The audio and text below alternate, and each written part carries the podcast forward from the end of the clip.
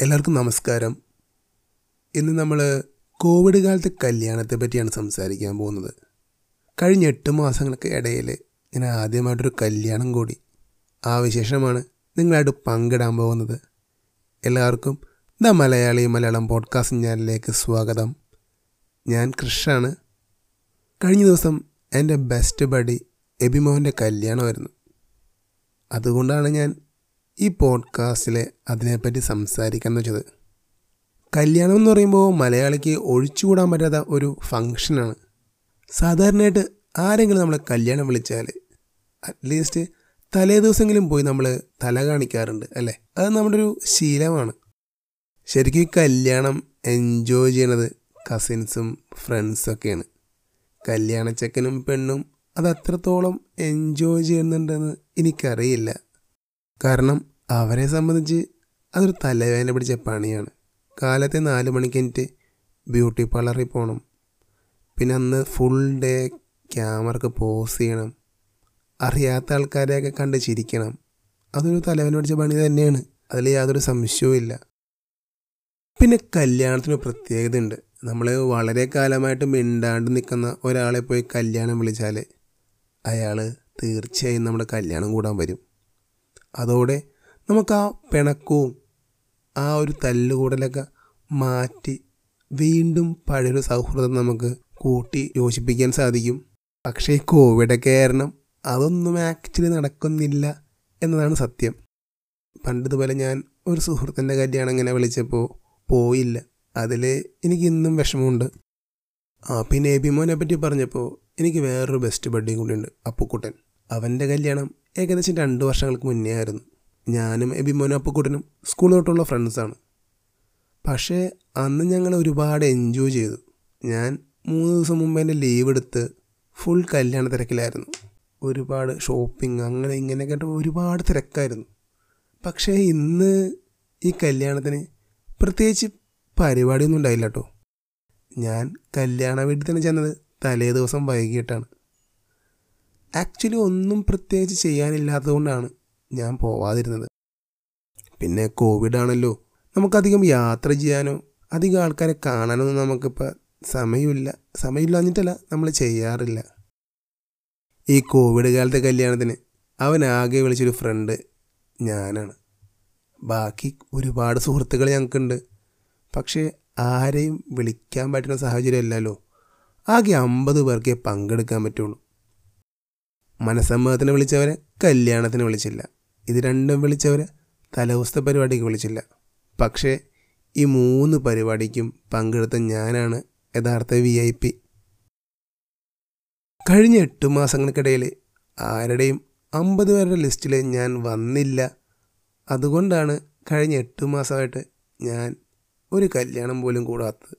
ഇത് കേൾക്കുമ്പോൾ നിങ്ങളും ചിലപ്പോൾ എട്ട് മാസങ്ങളൊക്കെ ആയിട്ടുണ്ടാവും ഒരു കല്യാണം കൂടിയിട്ടല്ലേ? അത് വേറൊന്നും കൊണ്ടല്ല. നമ്മളൊന്നും ആരുടെ അമ്പത് പേരുടെ ലിസ്റ്റിൽ വരാത്തത് കൊണ്ടാണ്. പിന്നെ എബിമോനെ പറ്റി പറയുമ്പോൾ ഇതൊരു ലവ് മാരേജാണ്. ഞങ്ങൾ കഴിഞ്ഞ രണ്ട് വർഷമായിട്ട് പ്ലാൻ ചെയ്യുന്നൊരു കല്യാണമാണ്. പിന്നെ പെൺകുട്ടിയെ പറ്റി പറഞ്ഞില്ല. വിനീത. നാല് വർഷങ്ങളായി അവർ പ്രണയത്തിലായിട്ട്. അവന്റെ വീടിന്റെ തൊട്ടടുത്ത് തന്നെയാണ് പുള്ളിക്കാരത്തിന്റെ വീട്. ചെറുപ്പത്തിലെ മുതലുള്ള പരിചയമാണ് അവർ തമ്മിലുള്ളത്. പിന്നെ ഒരേ ഇടവക. അവന്റെ വീട്ടിൽ നിന്ന് ഒരു നൂറ് മീറ്റർ ഉണ്ടാവും അവളുടെ വീട്ടിലേക്ക്.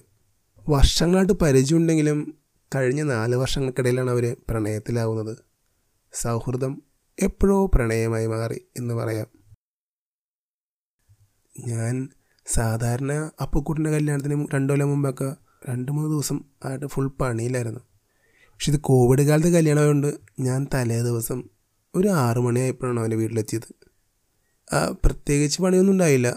പക്ഷേ തലേ ദിവസം ഒരു പത്ത് മുപ്പത് പേരുണ്ടാവുമെന്ന് അവൻ പറഞ്ഞിരുന്നു. അപ്പോൾ ഞാൻ പറഞ്ഞു എടാ ഞാൻ തന്നെ ഫുഡ് വിളമ്പിക്കോളാം നമുക്ക് വേറെ ആരും പുറത്തുനിന്ന് വിളിക്കണ്ടല്ലോ? കോവിഡ് ആണല്ലോ. കോവിഡ് ആയതുകൊണ്ട് തലേ ദിവസം പ്രത്യേകിച്ച് പരിപാടിയൊന്നും ഉണ്ടായിരുന്നില്ല. ഏഴുമണിയാകുമ്പോൾ ക്യാമറ പിള്ളേർ വന്നു. സത്യത്തിൽ ക്യാമറമാന്മാർക്കൊക്കെ ഒരുപാട് ഫ്രീ ആയിട്ട് നിൽക്കാൻ പറ്റുന്ന സമയമാണ് ഈ കോവിഡ് കാലത്തെ കല്യാണം. തലേ ദിവസം പ്രത്യേകിച്ച് പണിയൊന്നും ഉണ്ടായിരുന്നില്ല. അവന്റെ കുറച്ച് ഫോട്ടോ എടുക്കുക.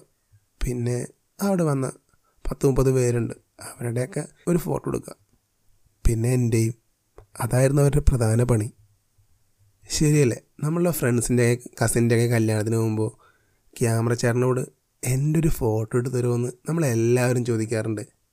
കോവിഡ് കാലമായതുകൊണ്ട് ഞാൻ രക്ഷപ്പെട്ടു. എൻഗേജ്മെന്റിനും തലേന്നും പിന്നെ കല്യാണത്തിന് അന്നൊക്കെ ശരിക്കും ഞാൻ മുതലാക്കി. കാരണം അവർക്ക് പ്രത്യേകിച്ച് പണിയൊന്നും ഉണ്ടായില്ല. അങ്ങനെ ചെക്കന്റെയും പെണ്ണിന്റെയും ഫോട്ടോ എടുക്കണം. പിന്നെ എന്റെ ഫോട്ടോ എടുക്കണം. പിന്നെ കല്യാണങ്ങളൊരു പ്രത്യേകത ഉണ്ട്. നമുക്ക് തലേദിവസം കുറിച്ച് വായ നോക്കാം. ഒരുപാട് കളക്ഷൻസ് ഒക്കെ ഉണ്ടാകും കല്യാണത്തിന് പോകുമ്പോൾ അത് ഞാൻ പറയണ്ടല്ലോ പക്ഷേ കോവിഡ് ആയതുകൊണ്ട് അതിനും വലിയ പഞ്ഞുമാണ്. സാധാരണ നമ്മൾ തലേദിവസം ആരെങ്കിലൊക്കെ സ്കെച്ച് ചെയ്യും. കല്യാണത്തിന് അന്നും ചുമ്മാ വട്ടം കറക്കും. അതൊക്കെ ഒരു രസമായിരുന്നു.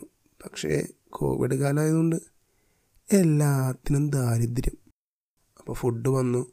ഞാനും അവന്റെ രണ്ട് കസിൻസും ഉണ്ടായിരുന്നു ഫുഡ് വിളമ്പാൻ വേണ്ടി. ഫുഡ് വിളമ്പുന്നുണ്ടെങ്കിൽ ഞാൻ ഒരു കൊച്ചിനെ ശ്രദ്ധിച്ചു. കൊള്ളാം. പക്ഷേ കണ്ണ് മാത്രമേ കാണാൻ പറ്റുള്ളൂ കാരണം എല്ലാവരും മാസ്ക് വെക്കാണ്ട് പുറത്തിറങ്ങാറില്ലല്ലോ.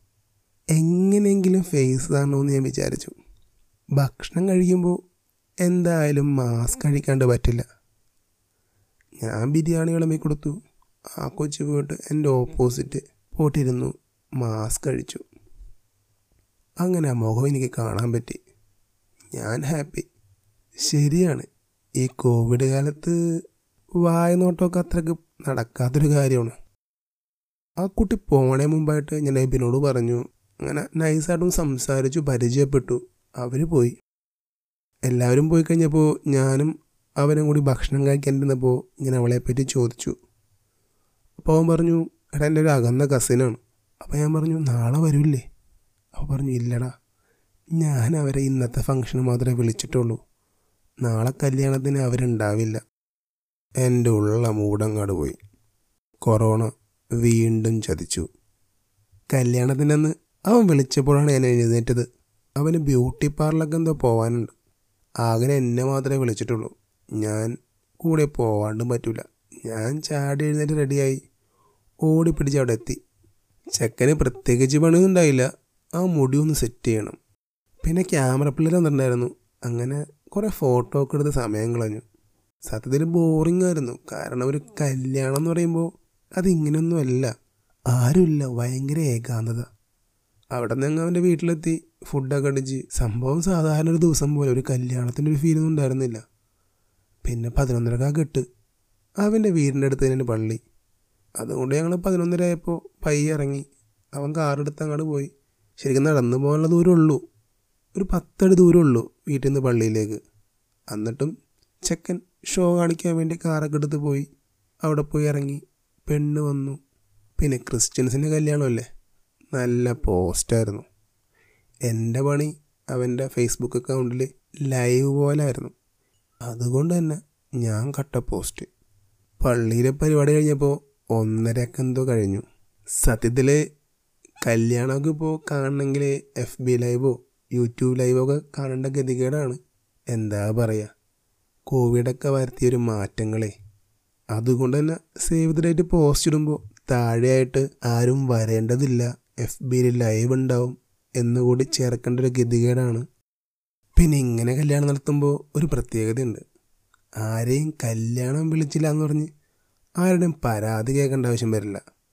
ഞാൻ എഫ് ബിയിൽ ലൈവ് ഇട്ടുണ്ടായല്ലോ നീ കണ്ടില്ലേ? എന്ന് ചോദിച്ച് നൈസായിട്ട് നമുക്ക് തടി തപ്പാം. തായിരം പേര് വെറുതെ വന്ന് തിന്നുപോയി നമ്മുടെ കാശ് മുടിപ്പിക്കേണ്ട പരിപാടിയാണ്. വെറും അമ്പത് പേരിൽ ഒതുക്കാൻ നമുക്ക് സാധിച്ചു. അതിന് കോവിഡിന് നന്ദി പറഞ്ഞേ പറ്റൂ. സാധാരണഗതിയിൽ ഒരു കല്യാണം കഴിയുമ്പോൾ ചെക്കിന് അഞ്ചാറ് ലക്ഷം രൂപ കടം വരും അല്ലേ? നമുക്ക് പലരും അറിയാം. ഇങ്ങനെ കല്യാണം നടത്തി കടത്തിലയക്കണത്. ഒരു ചെക്കനും പെണ്ണും കല്യാണം കഴിഞ്ഞ് ജീവിക്കുമ്പോൾ ജീവിതം ആരംഭിക്കുമ്പോൾ അവർക്ക് ഇത്തിരിയെങ്കിലും സാമ്പത്തിക ഭദ്രത വേണമെന്നാണ് എന്റെ ഒരു വിശ്വാസം. ശരിക്കും കോവിഡ് അത് സാധിച്ചു കൊടുക്കുന്നുണ്ട്. ഒരു കാര്യം എനിക്ക് ഇതിന്ന് മനസ്സിലായി. അനാവശ്യമായ ആർഭാടങ്ങൾ നമുക്ക് വെറുതെ കടം വരുത്തി വെക്കത്തേ ഉള്ളൂ.